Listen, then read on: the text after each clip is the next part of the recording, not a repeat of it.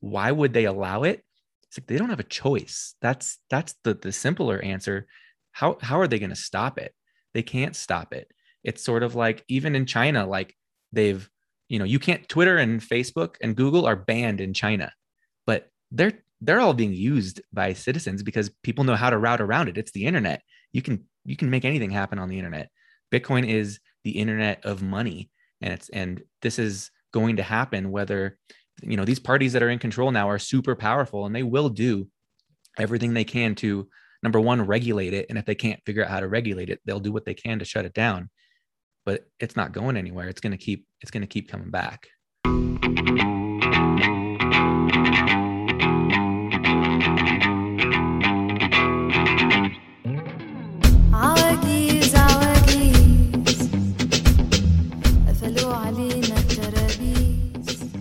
Hey, what's up, you guys? My name is Mikko Karshovsky, and welcome to episode 123 of That Remote Life podcast, where we hear from location independent entrepreneurs and professionals so you can learn to quit the cubicle and live life on your terms. Now, over the last year and a half, I've become very interested in crypto, the technology that makes it work and the impacts that it has on our economy, businesses, and life as digital citizens. However, I am far from an expert on the subject. As I've said before, I know just enough to be dangerous. So, I decided to talk with an actual expert on the subject, and that is my guest today, who you may know on the internet as Gerbs. Gerbs has been very active in the crypto space for many years and is the man behind the fantastic crypto site BitLift, which aims to be an educational resource for people interested in cryptocurrencies. His article, The Bitcoin Rabbit Hole, was the first explanation I read about crypto when I became interested in the subject and is perhaps one of the best places to learn about it in layman's terms. During this interview, Gerbs and I went down the rabbit hole yet again and discussed the basics of money and why Bitcoin is so superior when compared to other currencies of the world, what exactly is a blockchain, and why the technology is such a groundbreaking advancement that many people compare to the invention of the internet, and everything else that you need to know as a beginner about the differences between Bitcoin, Ethereum, and the rest of the many cryptocurrencies that have popped up over the last few years.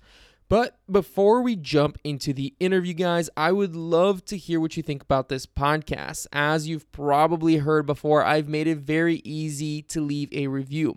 All you have to do is head over to ratethispodcast.com forward slash TRL and write your review. That's it. It's that easy. If you're enjoying this podcast, leaving a review is one of the best ways to support us. Reviews are a key statistic that podcasting apps look at in order to determine how to rank a podcast. So, your review will directly help us climb the rank boards and attract new listeners. I'm so thankful for you guys for leaving reviews. Uh, we recently crossed 50 uh, plus uh, five star reviews. So thank you guys so much for leaving reviews. And now I'm setting sights for a hundred reviews. It's to be uh, such a huge achievement. And uh, when we do cross that, marker i might you know we might do some sort of virtual party or something like that to celebrate so guys thank you so much uh, in advance for leaving a review if you choose to do so and uh, thank you for joining me over on youtube as well if you've become a subscriber.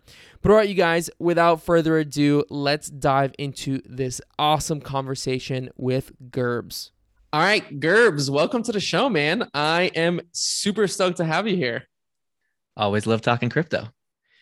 So, like I was telling you before uh, we hit record, uh, I have found myself in this position where people are asking me about crypto in my like general life, which is I just I a just not a good idea because I am, and I said this to you as well. I was like, I'm dangerous enough to like know enough that I could lose all my money on it, and so I'm super excited to have somebody on here uh, that is far more educated than I am on this. Uh, you have a fantastic website called BitLift, uh, which, in my opinion, is like I've read a lot about crypto, and your website is actually the one that really helped me like understand it better and kind of like communicate it to me in layman's terms.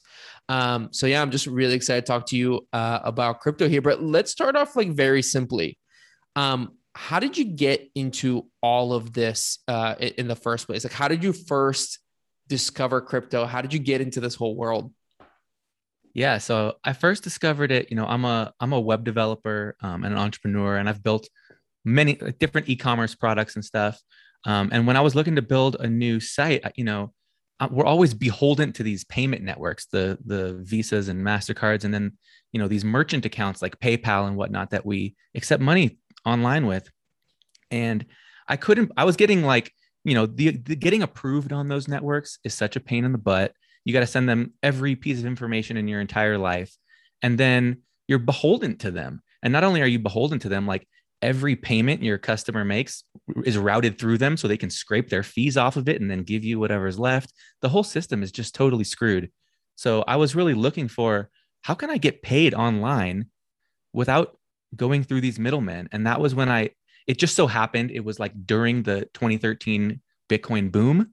I wasn't looking for the investment opportunity. I was looking for like a solution to this problem. And it turned out to be epic timing. And that's kind of where it all started. And so, I mean, in 2013, I remember actually, no, I'm going to date myself here, but I was just out of high school. So I don't think I was thinking about Bitcoin at the time.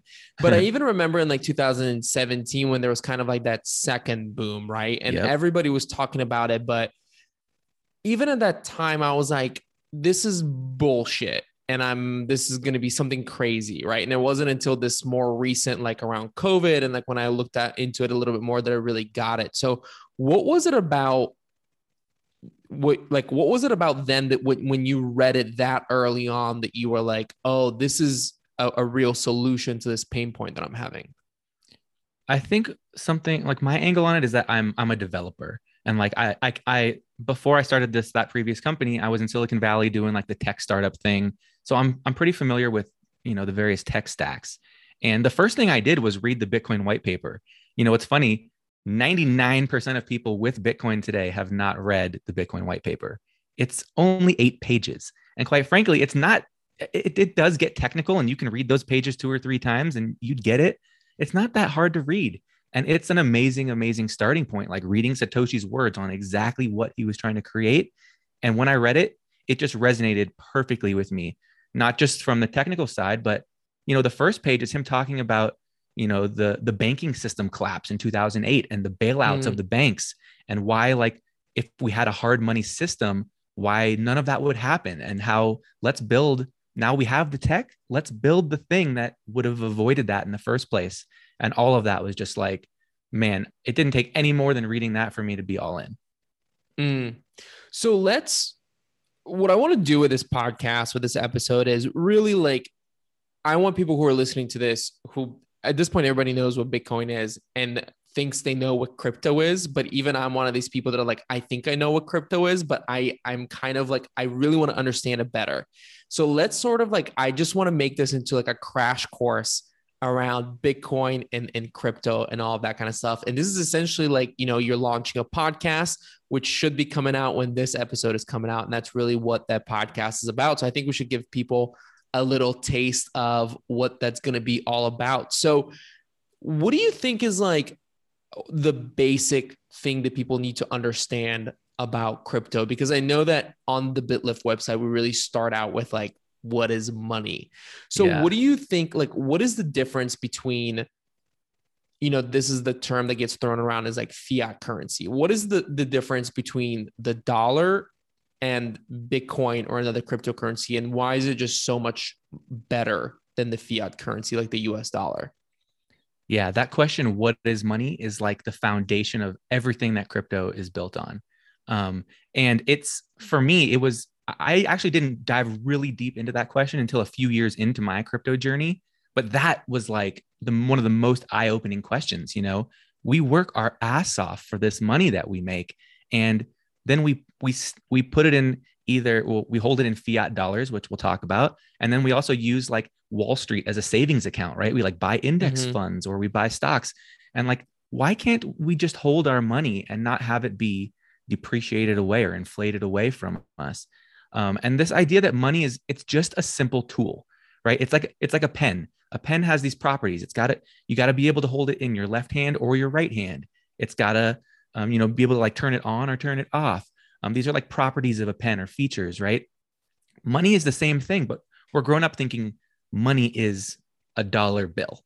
Like Mhm. that's what we associate with money. But really, money is just a tool like any other tool. And the properties that it has um, are things like it needs to be able to store value. For example, when you create value in the world, you can't spend it at the same time as you create it. So you need a way to store it. Another reason is, you know, maybe you need to store up a lot of value because maybe you're buying something expensive. So you need a good package to like store your value in that doesn't have that isn't a leaky faucet and like, you know, leaks value at the back like like fiat dollars do. So it has money has these properties and once you go through them all, you can see um, like one of the most important properties is is the scarcity factor. And the reason scarcity is so important is because you need like a foundation to build on. So, you know, everyone used to say like money has to be backed by something, and money, you know, in in in historic times was backed by gold, and they, everyone thought that money had to be backed by a physical object because that's where its value came from. And what I learned and what really was eye opening for me is that it, it wasn't the physical item that really gave the dollar value. It was that this physical item was so scarce, right? Gold is very scarce. I've heard that all the gold on planet Earth can fit into two Olympic sized swimming pools, right? Some people may have heard that. And that it's true. And what happens is only a very small amount of new gold is mined every year, and they Mhm. can't mine it any faster. So this idea that like gold is just like it's this good foundational base that they can't they can't print 10,000 10,000 million more pounds of gold. It's not possible. So that creates a good foundation to build a money on top of. So if you store a lot of gold and issue people paper for that gold and say for every dollar bill that I give out, um, here's a piece of paper that you can redeem that gold back for. Now people can start, you know, trading those those gold certificates and they can use that as money. And that's how, you know, even the US, that's how it started when we were on the gold standard. But what happened and what's happened all through history, um, the, all, all the way, like even before the fall of Rome, like there were more civilizations even before that that had this same problem where the the governments and someone needs to manage this paper, this money system, and they get greedy.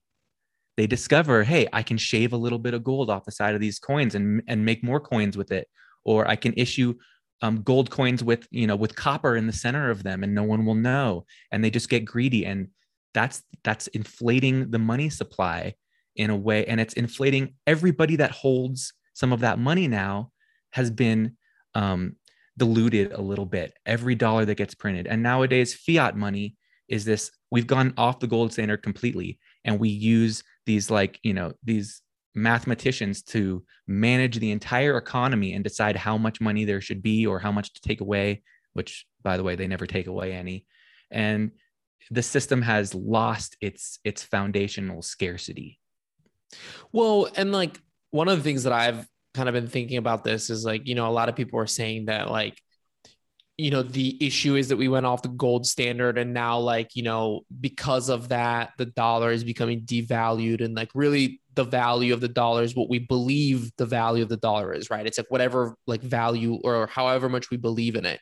But the other thing to think about as well is like, I mean, the only reason why the gold standard works is because we think gold is valuable, right? If we were to all one day just decide, like, well, you know what, gold isn't gold anymore, it's actually like shells or whatever, then that would be the most, you know, like it's still into our belief. And so, like, that's one of the things that, like, I was kind of like, I mean, if we believe that Bitcoin is super valuable, then you know that can be the next thing or whatever that other crypto is. It all comes down to like what we believe, right? So uh, I think in that way, it's like it's way more feasible that like you know it could be something else at some point. I, I I thought that too. This idea that like it has value because we believe it, but it's actually not the case. Like what I learned is that gold has value because of its scarcity. That Mm. idea that it's so scarce and that there's only a certain amount of new gold that's mined every year, and that for hundreds of years we've been tracking that metric, and it hasn't fl- it hasn't fluctuated. That is the reason that gold has value, not because you know we all believe it does. It's it's it's that fundamental scarcity, and you know as we'll talk about with Bitcoin, Bitcoin is programmatically scarce, and it's even more scarce than gold because there's like this fixed issuance schedule of Bitcoins, and it'll never reach more than 21 million. Gold, on the other hand, will continue to be mined for all of time slowly which is is good. Um, but it's not the best. And that's what makes Bitcoin quote unquote the best as far as hard currencies are concerned. Not to mention that like we could find an asteroid one day with a shit ton of gold and you know like we could potentially find more of it at, at some point but how so you talked about mining bitcoin um, tell me what that means because i i know that it's essentially like you know mining it is a bit of a misnomer as to what it is because it's essentially tracking the transactions that are happening on the system, correct? So miners are people who are essentially making sure that everything that's happening on there on the blockchain stays secure and accurate. Is that correct? Yeah, they're definitely a big part of it. Um, it's actually the nodes on the network that are doing that are tracking all the transactions and verifying everything. And then some of those nodes can be mining nodes where people can plug in all of this, um, you know, this power and this and these energy sources to crunch these numbers. But so you know, yeah, mining is like a metaphor for mining gold, right? It's um, and that's but what's really happening is that every 10 minutes there's a lottery in the Bitcoin system. And you know, the way Bitcoins are released out into the world is through this mining process. So day one, when Satoshi launched Bitcoin for the first time, he was the only miner on the network. And every block, which a block happens every 10 minutes, it's like a batch of Bitcoin transactions. Every block, one miner wins the lottery and they are issued 50 new bitcoins that were that are created and and that was satoshi in day one by himself he was trying to get other people to use it but he was the only miner and slowly it grew and this idea that there's like this lottery. So your computer is trying to guess millions of times a second this this special number. And if it can guess this number it's very easy to verify that it's the right number but it's super super hard to guess the number from scratch. And that cons the and and that's kind of like a root like basis for all of cryptography quite frankly. And that's why we call it cryptocurrency. And so this mining process anyone can come in and try and participate in this mining process. Um, and it's important because like i said there were no bitcoins and there, he, satoshi needed a way to release bitcoin to the world without being like just giving it to his buddies right? Like how do you fairly issue a new money that didn't exist? And this mining process was the system he came up with to not only fairly release it over a long period of time, but it also helps secure the network because in order to reverse any transactions on the system, you would have to remine the blocks that have already been mined. And while you're trying to do that, new ones are stacking on top, making it virtually impossible to sort of reverse the blockchain. So I think we're gonna dive in a little bit deeper here on the cryptocurrency, but I really think that this is, or at least on the cryptography part of it, because I think in order to move ahead and to really understand why this is so valuable, we need to understand like kind of like how all of this works. And this is some of these things that like I've sort of glanced over, or I've sort of like like okay, I get this kind of. I'm gonna move on to the next step in it. But why is it that guessing a random number, like in this scenario that you're explaining, makes it secure. Like I think this is the part where I I, really become confused as to like how this whole thing works. Like why is it that these people that are guessing a random number keep it secure or the computer is guessing random numbers keep it secure? So the idea is that we we don't want a central party or aka one person or even a small group of people being the people that decide which transactions are allowed to be processed and which ones are not right? We want it to be um, a group effort or a decentralized, decentralized process. Yeah. Exactly. So, what Satoshi came up with in order to solve that is let's just have a giant lottery for every block that gets mined, and whoever wins, they're the one that um, uh, is gets rewarded, and they're the ones that decide what that block is going to look like.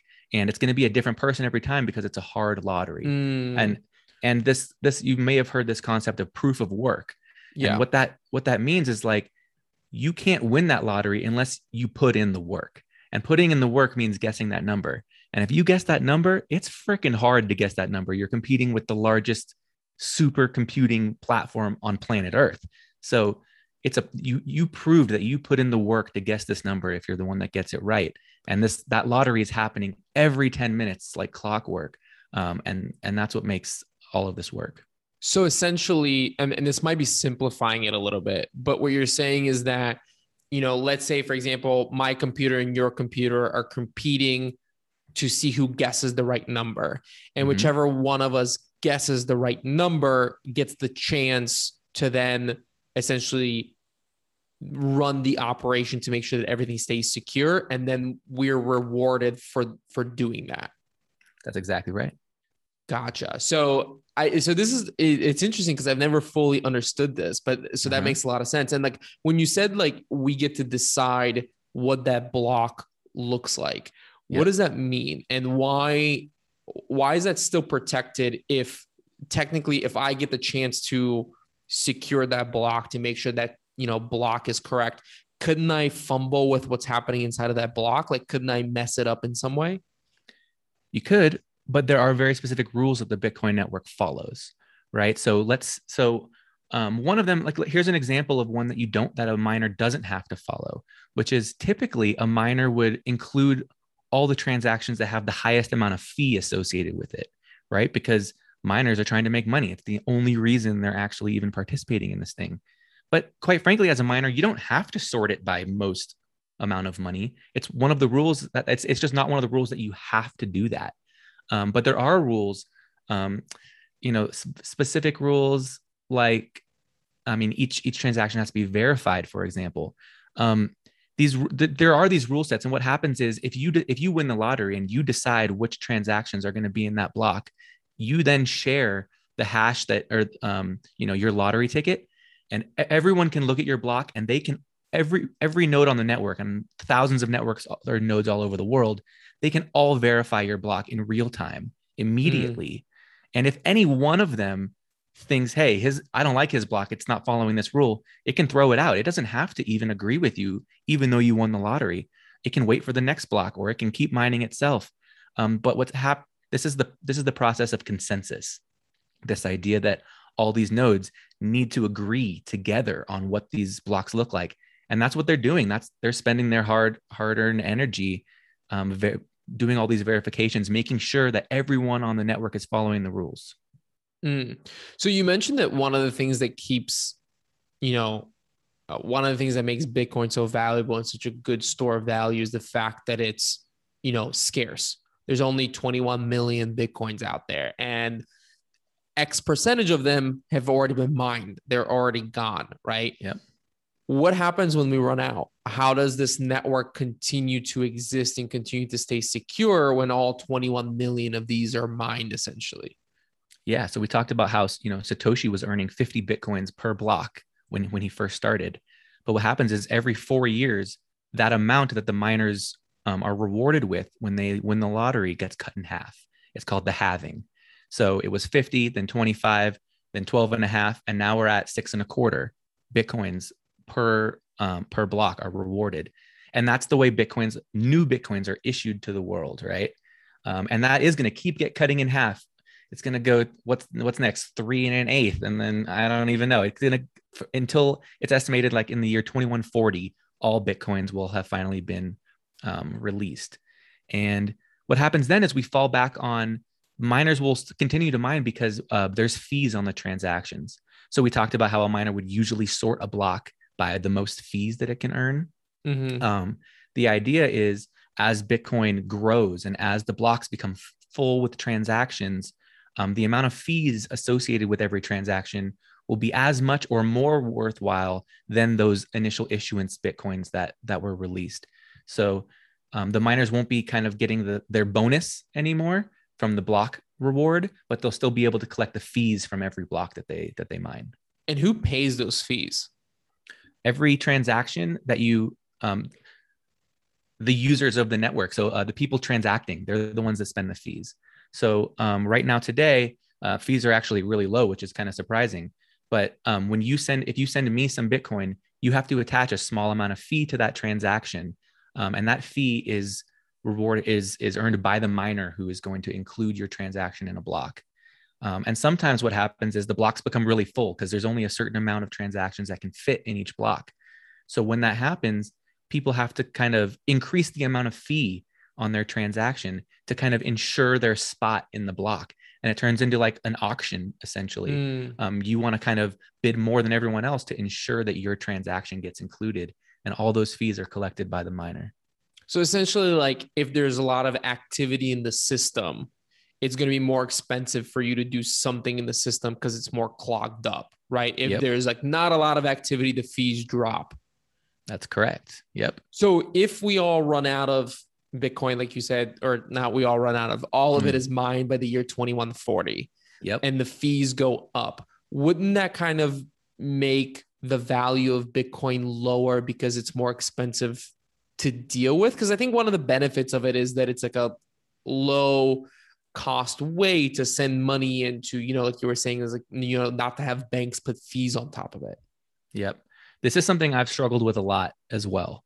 Um, when I first got into Bitcoin, it was essentially free because no one was using it. And we were throwing, we were flinging Bitcoins around all over the place and paying almost nothing in fees. And I was like, this is the future of online payments. Um, but what I've come to realize and learn is that, you know, Bitcoin is more of this settlement layer for all the online transactions in the world. And what will eventually happen is you'll use something like Coinbase or you'll use a wallet that your transaction doesn't speak directly to the blockchain. It'll be on these second and third layers built on top of Bitcoin.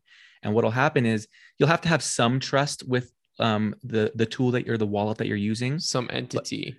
and they'll settle like maybe once a day at the end of every day. They'll settle on the blockchain every transaction that happens on their Mm. on their network. They'll do one Bitcoin transaction to settle all of their customers' transactions, and they'll start to be batched in this way. And Bitcoin will kind of be the foundation of all payments, but we won't be you and I won't be directly interacting with with the foundational network. Yeah, because essentially, then what you're saying is it, it it's more efficient, right? And I think Coinbase does that right now, right? Like where if I tr- make a transaction or I trade a coin, it essentially batches it with a whole bunch of other ones and then like pushes them through the system all together. Correct? That's right. If you and I both have a Coinbase account and we send Bitcoin to each other, that transaction never even hits the blockchain. It doesn't take up any space on the blockchain. Coinbase just updates a record in their database saying that I sent you some Bitcoin. Mm. Um, that's an example of a second layer. Um, and there's going to be lots of different examples like that about how um, and kind of how this is going to scale. But the old the thing at the end of the day will be if you want the ultimate amount of trust in your transaction, you can and anyone can permissionlessly interact directly with the blockchain if they choose to. Um, if you want to trust Coinbase a little bit and run it that way, you have the right to do that as well. So one of the other issues that I have with understanding Bitcoin is like I understand it as a store of value, but mm. like and I understand the scarcity thing. I understand sort of like the digital gold kind of aspect of it. But one of the things that I really struggle with, and this is one of the things why I really like the tagline for your podcast, is like, you know, we don't just, you know, keep crypto, we use it as well. And one of the things is like, how do we use Bitcoin when we're always thinking that the cost is going to go up? Because that's one of the benefits of the dollar, right? Is that it's really easy for us to transact with a dollar because we can all assume that, like, hey, a dollar is worth a dollar today and it's going to be worth a dollar tomorrow. Yes, there's small fluctuations and whatnot. But, you know, Bitcoin can be 30,000 whatever it is right now or it can be like 60 whatever thousand in a month. So how does how do we solve that problem? Like how do we make it something that we can use if the value of it is constantly changing? Um, so the value constantly changing and using and it being expensive, those are all, those are both good. Or they're both problems, and they're both good problems. Um, you know, one thing that I really like. Uh, so Michael Saylor is this guy who kind of hopped into the Bitcoin world this year, um, and he sort of like appeared fully formed, knowing everything there was to know about Bitcoin, which is freakish, right? Um, but he's just a really intelligent guy. And something that uh, he says that, that really resonated with me was this idea that, like, what percentage of your money do you use for everyday transactions? Right. And when I thought about and and why are we trying and you know Visa and Mastercard and Apple Pay they'll always be really really good really fast really cheap for just tapping your watch on on the at the at the pay stand and just walking out like Mhm. Bitcoin's never going to be able to be faster and cheaper than that. It's it's it's free and it's instant. So how much better can it get, right? But what what Bitcoin can do is it can solve this problem with the 99.9% of the rest of your money that you're trying to store and protect and invest and outbeat inflation with. It can solve that problem really well. Um, and you you can if you choose to, you know, transact it.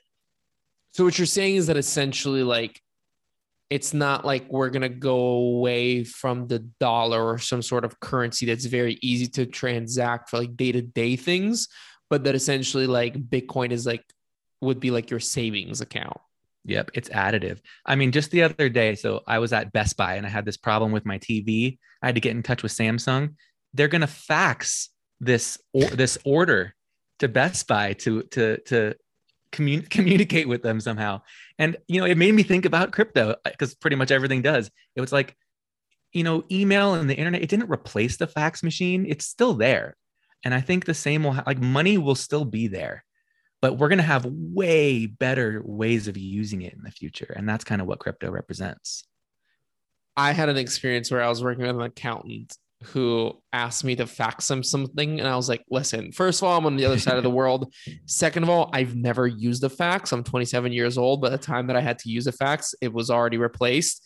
And I was like, can I just send you this in a Google Sheet or a Google Doc? And he said, I don't know what that is. And I was like, I need a new accountant because need a new this, accountant. That's this the is a whole different set of issues. Um, so what about where do, do the rest of these cryptocurrencies come in? So Uh. one of the other big ones is Ethereum, right?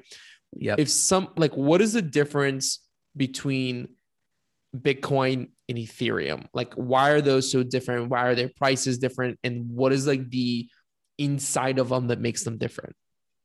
Yeah. So in the early days of Bitcoin, um, you know, Vitalik, who's the creator and founder of Ethereum, he loved this idea of like this decentralized, permissionless network that could be used um, to kind of manage data. But he didn't necessarily want to use it only as money. He was like, oh, we can use it for you know virtual identities. We can use it for like creating um, scarce assets like scarce artwork. We could use it as a i think his one of his initial ideas was like a, a decentralized dns um, registration system where like domain names instead of being controlled by these centralized registrars could be on blockchains. Um, so he had all of these ideas and he was trying to kind of work with the bitcoin community to make to see some of them through and they didn't want to hear it. They're like Mm. bitcoin is sound money. Who has time for all this other crap? So he built ethereum and his his one of his kind of foundational um, um, differentiators with ethereum is that it has um, a turing complete programming language and the ability to create smart contracts. So so what does that mean? So right now if i send you some bitcoin i send it to an address um, in your bitcoin wallet ethereum works similarly i send it to your account or it, it looks similar to an address but what happens is you people can write a small computer program that exists at that address. And that computer program will run every time some Ethereum is sent to that address. So now like this idea of programmable money has taken like the next leap forward where Bitcoin was digital programmable money. This is like the entire prog- the programming itself is also now on the blockchain. The code itself is on the blockchain. And that's what a smart contract is. It's this software that exists in the Ethereum blockchain that runs every time Ethereum hits that address. So that opens up like this whole new world of opportunity where like you can you can build all those fun new things that Vitalik initially envisioned and even things like NFTs for example today are something he didn't envision and there's going to be there will genuine, genuinely be thousands more ideas in the, in the coming decades of ways that we can utilize this sort of decentralized infrastructure to sort of make the world and make the internet more efficient. And all of that to, a lot of that today is running on the ethereum network. Yeah, I mean, it's kind of for me the entire cryptocurrency and blockchain idea is essentially like it's following a very similar path to like if I read something about the internet from like the late 90s or early 2000s Yep. where it's like people couldn't even think about what it'd be used for. It's, it's so it's like almost you're creating a network, but you can't necessarily foresee all the different ways that it's going to be used in the same way that you said like Vitalik didn't foresee NFTs. Yep. But one of the examples that I'd like to kind of like, and you kind of touched on DNS here. And so I kind of want to go down into this example because it's really interesting. And I think it's very uh, current because I recently read that China is petitioning to take over uh, a whole bunch of the management of of domains, correct? yeah i bet Uh, which would be pretty scary because you know as as much as we like to believe the internet is like untouchable it's still a whole bunch of like servers and they shut down the domains you basically can't access whatever website or whatever it is at that domain so like they could essentially shut down whatever they wanted to so Sure. with this idea then that the DNS can be operated or managed through an Ethereum kind of program. What that Mhm. would mean is that there wouldn't be any country or any entity that would manage that. And it would execute some sort of system, some sort of program that, like, if we've determined that a domain is $5, I send the $5 to the network and it provides me with the ownership of that domain. And there is no third person or entity that needs to essentially overlook that and that can then corrupt that. Is would that be correct? Yeah, I mean, one simple way to think of it is, you know, when you register a domain, like your server has an IP address. It's you know random numbers with dots in, in the middle, and um, when you go to your browser, though, you don't remember what all those dots are. You punch in the domain name, and what your browser does is it does this DNS lookup, which is like it converts, you know, bitlift.com into 123.549, and that DNS lookup could happen on the blockchain, but instead, it's currently you know there's this like monstrous database somewhere that and there's probably like the organization of uh of DNS registry you know of America and then every country probably has one and they all talk together. And there's this very centralized system that our that our browsers and the internet is using to do all this DNS lookup. And why that's a perfect example of we could take the power away from all of those um, from all of those entities and use the blockchain to do the lookup. And a smart contract could could be able to be the, the code that that runs when your browser does this lookup. So basically the the benefit of that, right, is that the system is more efficient, so it should be cheaper and easier and that also our human douchiness can't corrupt it in some way. Like they can't be some asshole or group of assholes that come around and like decide to mess it up. yeah i mean this i mean the, a great example was the pirate bay right like what they were doing was arguably illegal um, that being said they've never been able to hold down a domain name they have to keep jumping between Mm. registrars and these companies keep shutting them down because you know the lawyers from um, from hollywood keep knocking on all these guys doors and saying hey you got to take that domain down you got to take this down. And so this idea of like why can't if the internet is open and free then we should be able to publish anything we want on it. Um, and that's not that hasn't been the case for a lot of companies. And now if you think you know today what if you try and build like a competitor to google or a competitor to twitter? You know they're the hollywood now and they're they, they'll start doing that stuff. I mean they should they need to protect their shareholders so to speak Right. so but if if it was built on a decentralized infrastructure in the first place there would be nothing anyone could do about it So if Ethereum is sort of like, I think the one that kind of uh, the analogy that really made it click for me was, um, and correct me if I'm wrong on this one, where it's like Bitcoin is essentially like digital gold, where you can save it, hold it. It's like a secure way for you to like a savings account. yeah And then Ethereum is sort of like digital oil that Mhm. everything in the modern world runs off of, right? It's like the thing that makes it all happen. I like the analogy too. That's it's a great one. Okay. So what is then the difference between Ethereum as the program, as the machine that runs this as like the digital computer, so to say, Uh-huh. and Ether, which is what we're all investing in and hoping that also hits the same amount of, you know, value Yeah. as Bitcoin. It's funny. So, you know, Bitcoin has this actually this same problem. Um, Bitcoin with a capital B is the Bitcoin network, and if you're talking about a Bitcoin, then it's a lowercase b, and it's okay. confusing. People, you know, it doesn't. Most people don't even register it when they notice it. Um, but you know, Ethereum is has this issue as well, which Ether, as you referred to it, is this the the the root asset of the network, and then the Ethereum network is all of these smart contracts and all of these computers talking to each other. Um, so this idea, though, that you know Bitcoin is this store of value, and it's also used as for, as transaction fees to send to each other. Um, but in Ethereum land, you know, you can do all of these things like register a new ENS domain, and then you pay a little bit of Ether, no matter what program is built on top of Ethereum. you use a little bit of ether which when it's being used as a fee it's called gwei it's this tiny like a, small amount of fee that's included in every ethereum transaction. And so that's why it's thought about as oil. It's like all of these you know different programs running on the network are the cars and the ether is the gasoline. And if you want to operate any of these apps on the ethereum network you need a little you need some fuel. And that's what ethereum represents to that network. And the idea is the the more ro- the more things ethereum can solve for the more you know kind of uh, programs built on top of it then the more it's going to be used which means more people need more ethereum which should increase the value of the underlying ether asset So it's almost like Ethereum is this like new internet of things, right? Mhm. Where it's like, hey, Ethereum has built this technology that allows you to use blockchain for a whole bunch of these different uses.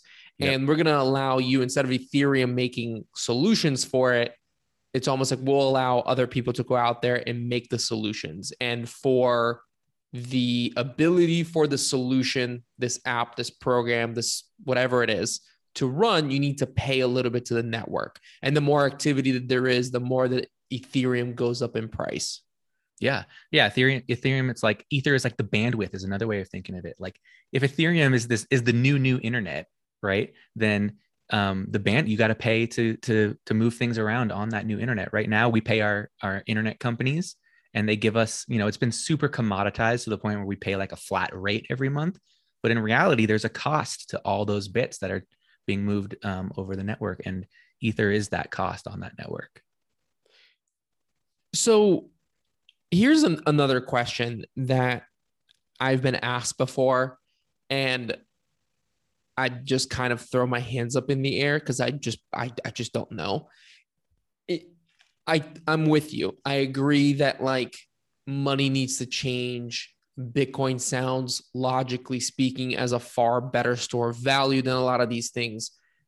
I understand Ethereum. I love the idea of not having to like one of the ways that Ethereum was communicated to me as like a much better solution was like imagine going out there to get a loan and how many people you need to go through by the Yeah. time that you get your decision back while you know a blockchain solution to that is something like it's it's code Yep. you, you don't you know it's not able to be bastardized by a person somewhere along the way but one of the really good sort of pushbacks that i've gotten is like why do you think countries are just going to allow this to happen right They're like not. So then so isn't this all this money that we're putting in like like the countries still run shit right? Like they still have a control and there's a lot of smart people who run those countries who see what's happening. And won't they just kind of like shut everything down if they think that they're being challenged? Yeah i mean that's the beauty of the blockchain is it's so decentralized that there is no there's no door you can knock on to shut it down. There's no group of parties you i mean you'd have to coordinate every single miner on the network in bitcoin for example but all of these networks um, work similarly in that you'd have to get every node to turn it off. And then even if they ever turned it back on in the future the data would still be there. So this idea like you can't you can't kill these networks. They're they're so decentralized that they're going to continue to exist. Blockstream is a great example. They've they're running like a free and open version of the bitcoin network in a, in a satellite so you don't even need an internet connection you can be out in the middle of the desert and you can be streaming bitcoin transactions so i mean and i think the reason they did that was to to, to kind of talk about your your question there which is like why would they allow it it's like they don't have a choice. That's that's the the simpler answer. How how are they going to stop it? They can't stop it. It's sort of like even in China, like they've you know you can't Twitter and Facebook and Google are banned in China, but they're they're all being used by citizens because people know how to route around it. It's the internet. right You can you can make anything happen on the internet. Bitcoin is the internet of money, and it's and this is going to happen whether you know these parties that are in control now are super powerful and they will do everything they can to number one regulate it and if they can't figure out how to regulate it they'll do what they can to shut it down but it's not going anywhere it's going to keep it's going to keep coming back So where do you see this like playing? I think this is like the big money question, right? Is like where do you see this playing out in the next like 10 to 20 years? Because I really it, this is so exciting to me because I've always wondered, you know, it's like, oh man, how cool would it have been to be around when the internet was coming up and have all this possibility and whatnot. And I really do feel like we're living through that again, but with with like blockchain. So like in crypto and like this whole world. So where do you see this playing out in 10 to 20 years? And what do you think needs to happen in order for this to have the mass adoption that like the internet has had? Yeah. So first of all, I mean, I'm just a guy using the thing, right? So when people ask me these big, uh, you know, futuristic predictions, or they're, they ask me all the time, like, "What's the government going to do in response to this thing?" I'm like, "I'm not the government, man. Who? who- I, I would love to know the answer to that, but man, uh, I'm going to be, you know, watching this just like you are."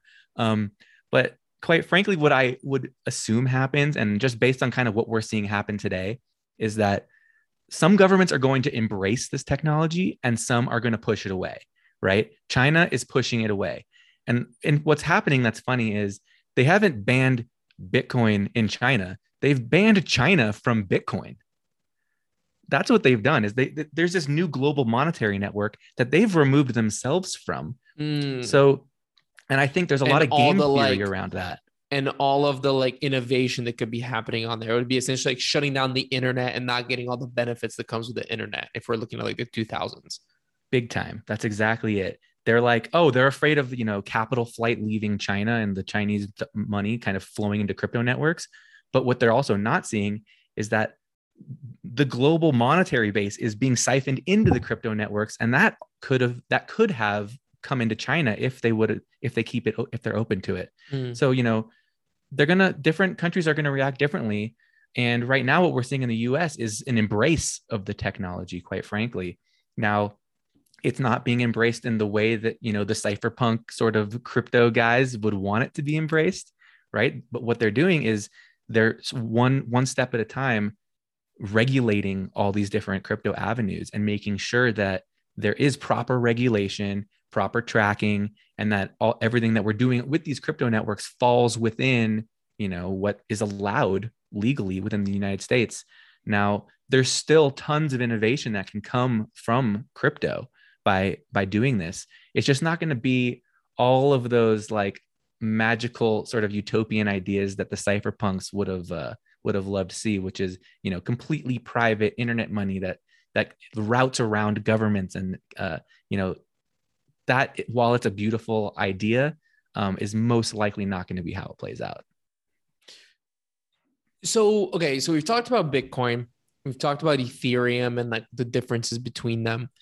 What about all of the other cryptocurrencies, right? So there's else. like a gazillion other ones, right? And At a lot of those are built on top of Ethereum, right? So why would somebody go and in and in I mean, the way that I'm explaining it to myself, and this could be totally wrong, is that it's like imagine every startup went out there and made their own dollars that in order to use their service, you need like if Facebook had Facebook dollars, and in order for you to use Facebook, you needed to buy into Facebook's dollars to use like is that essentially what it's happening? Is that there's some sort of technology attached to these coins in order to use that technology or that service? You need to buy their version of the dollars. Is that what it is every i every thought you have about what's going on is happening.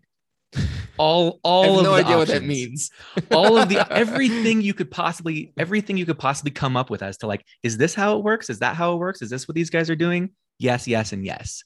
Like it's totally an experimental playground right? Some of these cryptos are trying to be money like bitcoin.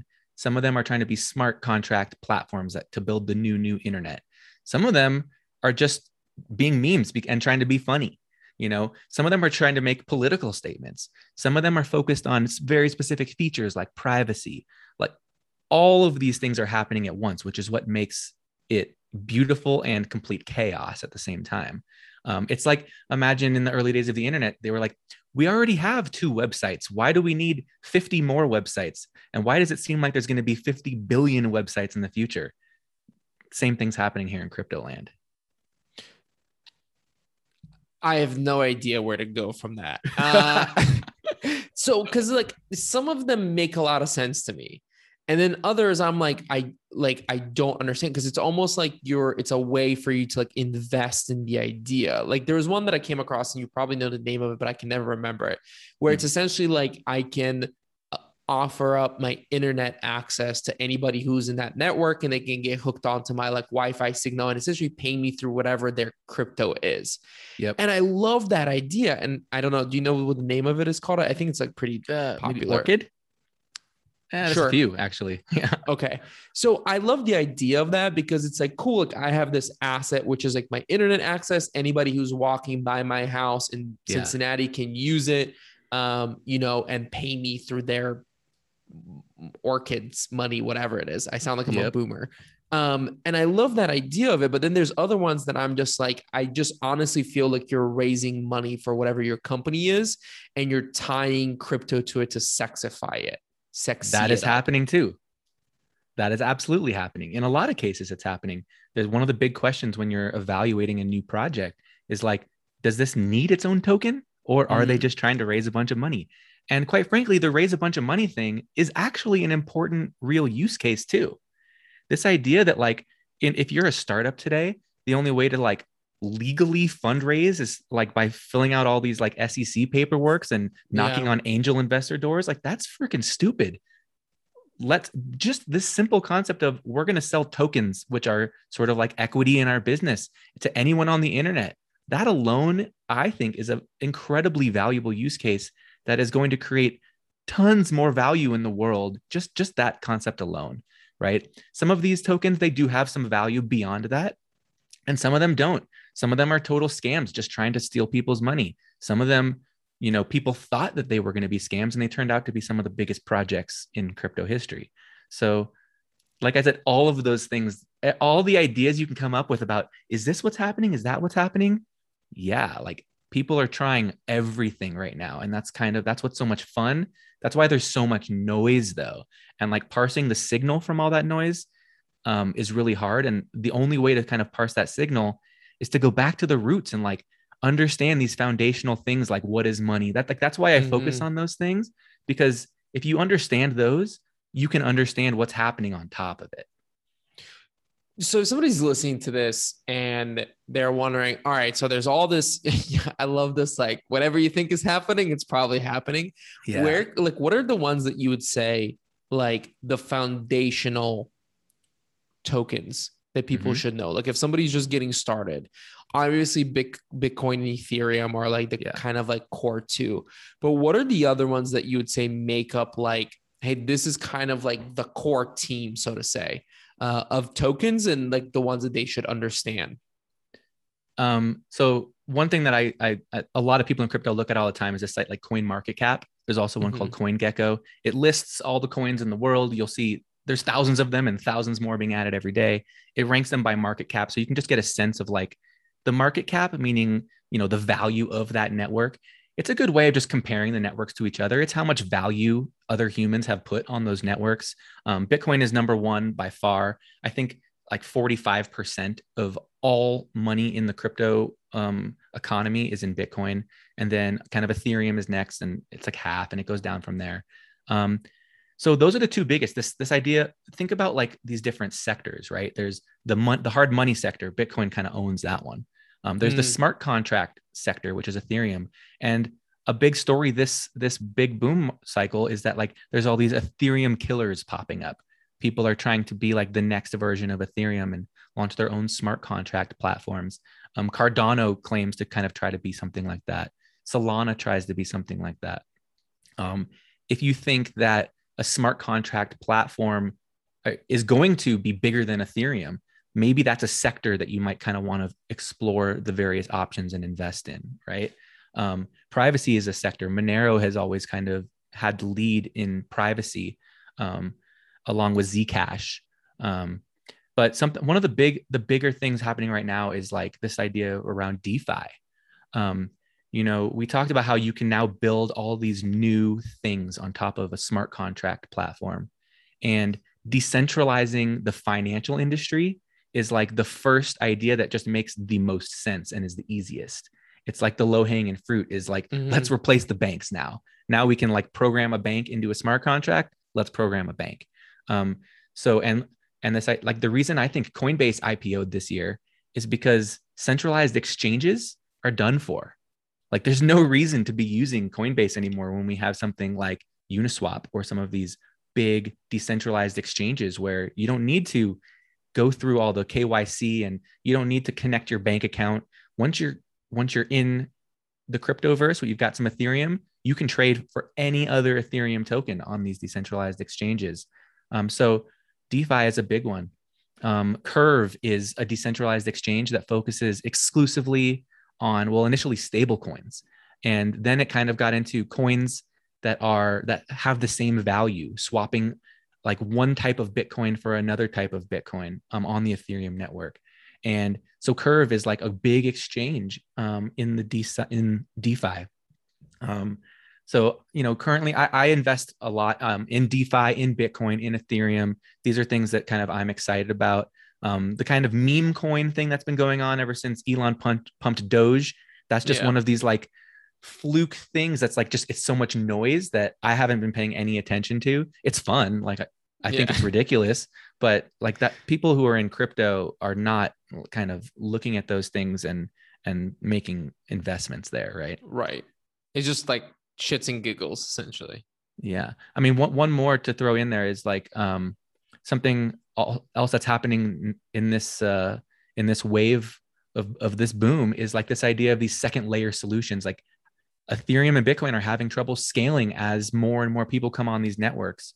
So there's things like Poly, the Polygon network, which is like this thing. It's it's sort of like a second layer for Ethereum, um, and there's going to be more of these second layer for Ethereum ideas.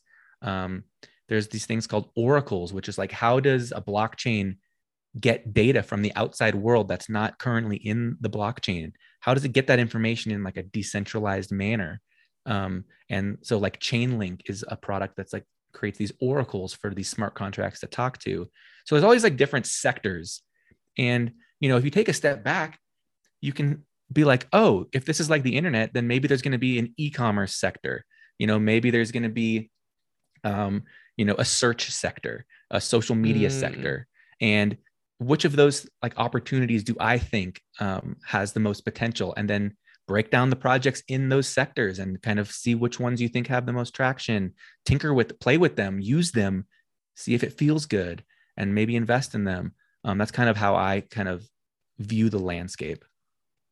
It's interesting because it's almost like the finance and investment world meeting like the tech startup and like internet world and like you can it- they're almost like this like marriage of both because even you said like it's not like you're like oh i love google i'm gonna go use google it's almost like oh i love google i'm gonna use it and i'm gonna invest in it like it's, it's like a, the marriage of these two things Yeah. Why do you think Apple and Tesla are the biggest stocks on planet Earth? It's because Mm. people love their products and they use their products. So they get Right. tons of retail investment, and that that retail investment brings the institutional investment. And yeah, that's how, that's how the world works. People are, even though there's a lot of noise, there's still like simple ways of approaching this stuff where it's like, do you like the product or do you not? And if you like it, invest in it. Like invest in the things that you like and that you see are adding value to the world. Well, Gerbs, you mentioned that one of the things that's really tough is like parsing the signal from the noise. Tell me a little bit about the podcast. Where can people find it? Where can people find out more about BitLift? Because um, there's just there is a lot of noise, and I do think this is something that's really important for people to at least begin to understand. Because I really do feel like this is the, you know, we all would like to think they would have been smart enough to recognize the internet, you know, when it was coming up in the 90s and the early 2000s. And like that is actually happening right now. Yet so many people are still, you know, pretending like it's not. So, where can people find out more about the podcast and about BitLift? And what exactly is BitLift? And when you say that you use crypto, you don't just invest in it, what does that mean? Yeah, so BitLift, um, it- it's it's gone through a few iterations, but nowadays I'm focused on like trying to help people and educate people on this stuff. I realized like you were uh, you're the crypto guy in your circle for for some reason. Maybe you mentioned Yeah. it once, and uh, now you're stuck being that guy. Um, I've been that guy for a long time too. Uh, and we can you start know, like I- a little like support group, you know? Yeah, we need one, I think. uh, but so Bitlift is is the support group. That's actually the goal of it, honestly. And uh, we have a Discord channel where there's a couple hundred people in there. We're talking crypto all day, um, and there's like a little help desk in there where people come in all the time who are like, "I bought my first Bitcoin. Where is it?" you know, those kind of questions, and we help people with that. And I think it's it's it's helpful. I mean, something you mentioned that's funny is like, you know, when you first used the internet, did you like did you be like, oh, I'm going to learn about how to use the internet this weekend and like spend a weekend learning about the internet? And then now you knew the internet and you Mm. never had to uh, think about it again? Or did you use the internet every day for the rest of your life since and you learned that's how you learned? Mhm. Crypto is the same way. Crypto is the new internet of money. And you're going to, if once you get into it and once you start using it, you can use it for the rest of your life. And that's how you're going to learn. Take a really long term approach. Don't think about like, buying crazy new coins and thinking you're going to get rich tomorrow. That's that's not how it works. You get rich by just being there for for now and forever. And Bitlift, the idea is like let's build a place where we can be there now and forever. Um, the first kind of I wrote a guide on there called the Bitcoin Rabbit Hole, which Mhm. kind of was a good starting point for a lot of people to f- to first like their first kind of entry point to Bitcoin. Um, I hope to write more stuff like that. Um, but what I kind of highly discovered recommend it, by the way, for anyone listening. Uh, I've been down the rabbit hole and it's very well done. So nice. Yeah, and I wrote that a few years ago, and you know, the th- writing is hard for me, but a- apparently I have the gift of gab, which I've kind of stumbled into, and like talking about this stuff. I love to talk about it. I could talk about it forever. So a podcast just made a whole lot more sense. Um, and hopefully, we're going to start kind of converting some of the things we talk about into also more guides for the site as well. Um, it's also Bitlift is also a great place to to shop for crypto stuff because I have an e-commerce background, um, and so I built maybe one of the only marketplaces where you can only pay with crypto. Like back in the day, I needed every customer to be able to pay me, so I would go, you know, figure out how to get my PayPal set up. Nowadays, I want to use crypto with you. I want to show you how to use it. If you need to buy a hardware wallet or something like that, um, you can use crypto for the first time there, and you can know it's kind of like a safe playground for for using crypto um, in kind of an e-commerce capacity. Um, so you know, Bitlift is kind of my playground, and it's a fun way to kind of help people and uh, just get people using crypto and talking about it.